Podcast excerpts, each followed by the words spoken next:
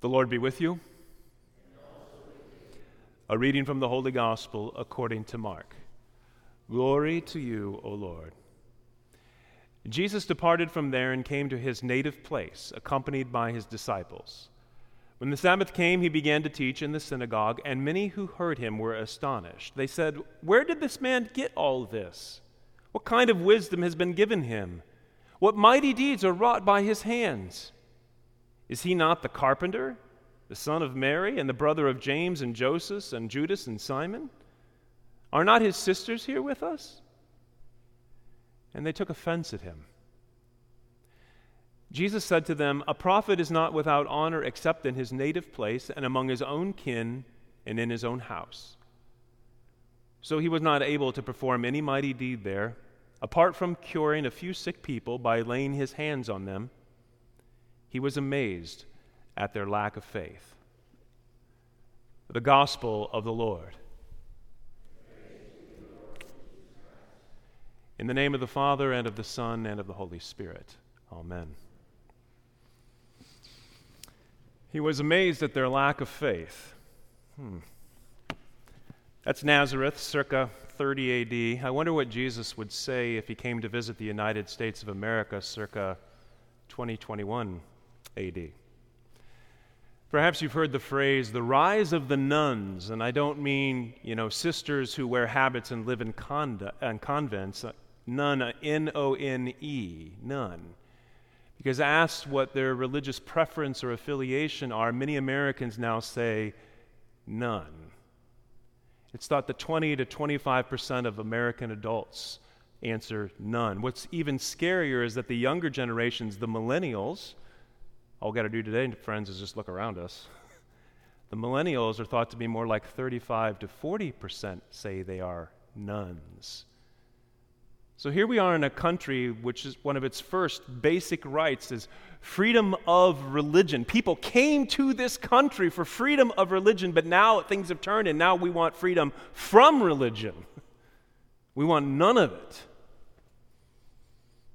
Raise your hand if you love our country. Yes, of course, we do. I do. What our country needs now, though, my friends, more than it needs patriots, it needs prophets. We need prophets. And you might say, okay, great, but what does that got to do with me? I mean, maybe you pastor or church professional types.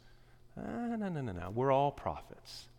See, because by your very baptism, you now participate in the threefold offices of Jesus, his work. So he's king, he's priest, and he is prophet. And you are a prophet. So, okay, but what does that mean? Because we have a lot of ideas of what we think prophet means.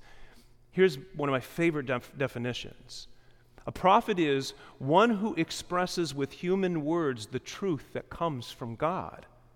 One who speaks this truth in the place of God, in his name, with his authority. That's you. That's all of us who are baptized. We are prophets. And if you notice, our readings today, especially the first and last one, are about prophets. And so they apply to us. I want to go back, first of all, to Ezekiel as he's getting his call from God to be a prophet. First, it said that the Spirit entered into him.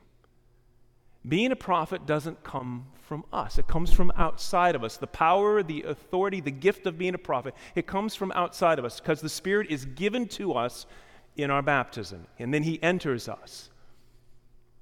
But then it said that the Lord set Ezekiel on his feet. I love that picture. I love that. He, he's, that's a wonderful stance to have, right? He's on his feet, standing at attention before God, ready to listen, but also standing ready to engage the world that's around him.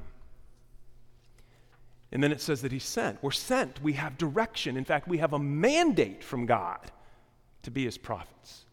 But then here's the key God says, You shall say to them, Thus says the Lord God. It's never, ever, ever. Well, here's what I think. These are my opinions, these are my ideas. It's, it's always what God says, which means then we must let Scripture form our thinking and our words and our actions. Does it? Does it really? I wish many of us would spend as much time reading Scripture as we do gorging ourselves on our favorite political cable news shows. Or trolling around and then spouting off on Facebook all of our different political ideas.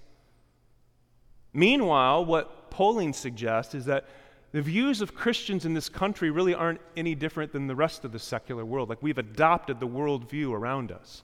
For example, 45% of Christians say they think that abortion should be legal, murdering the unborn. 54% of Christians believe homosexuality should be accepted.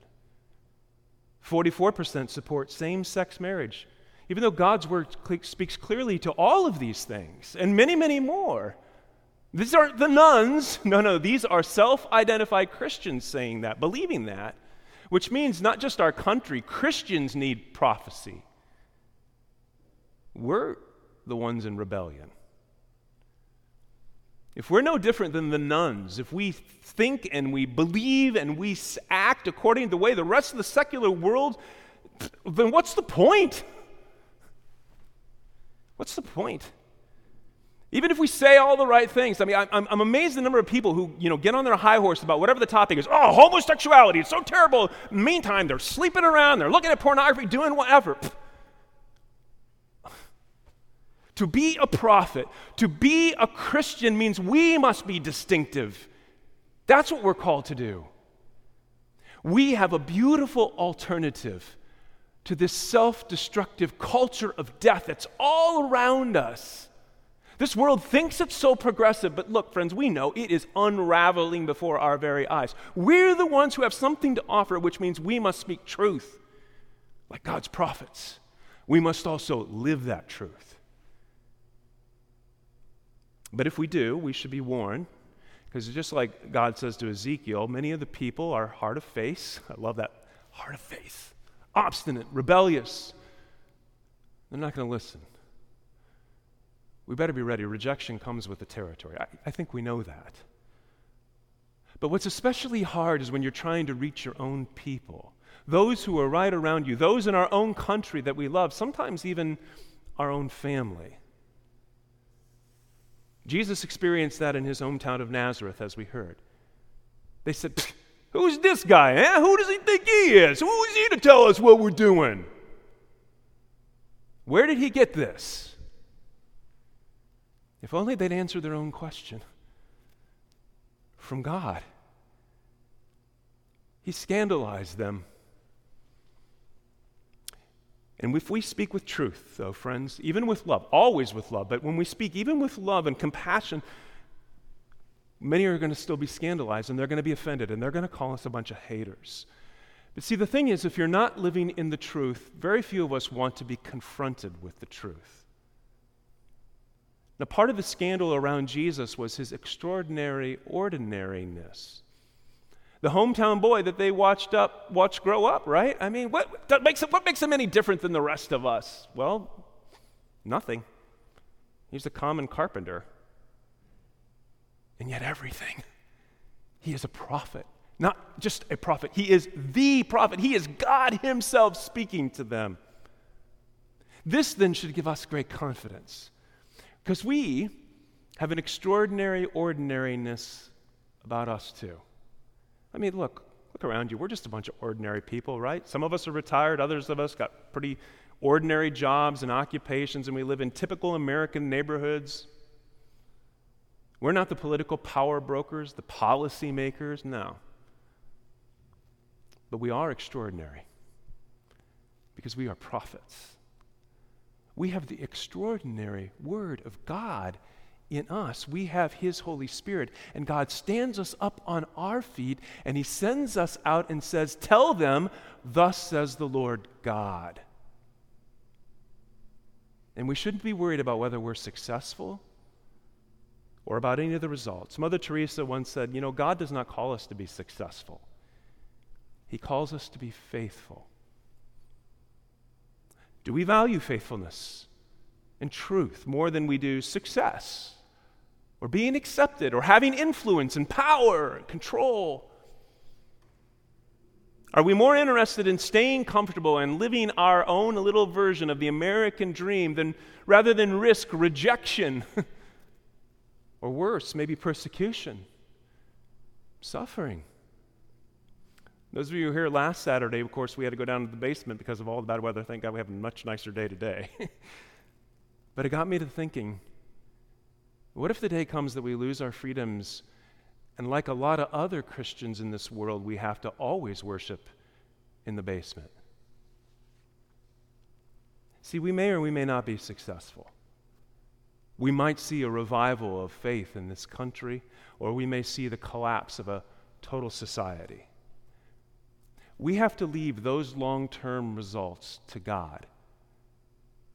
But here's how he leaves it with the prophet Ezekiel whether they heed or they resist, for they're a rebellious house, they shall know that a prophet has been among them.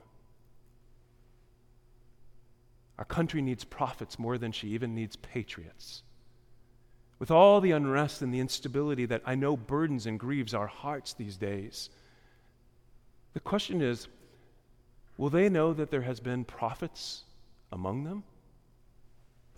Will we be faithful? to the truth, no matter the cost, do we have that kind of courage? After all, why does God send prophets? To warn of impending doom and destruction? Yeah, yeah. But ultimately to save us from it, sometimes from our own self destruction, to call us to repentance. He sent every one of his prophets, and above all, his son, to woo and to win hearts, to call us back to Him. He will accomplish that work. Our God will accomplish that work with or without the United States of America. But we hope with. And He will accomplish this work with or without the likes of you or me. But let's pray with.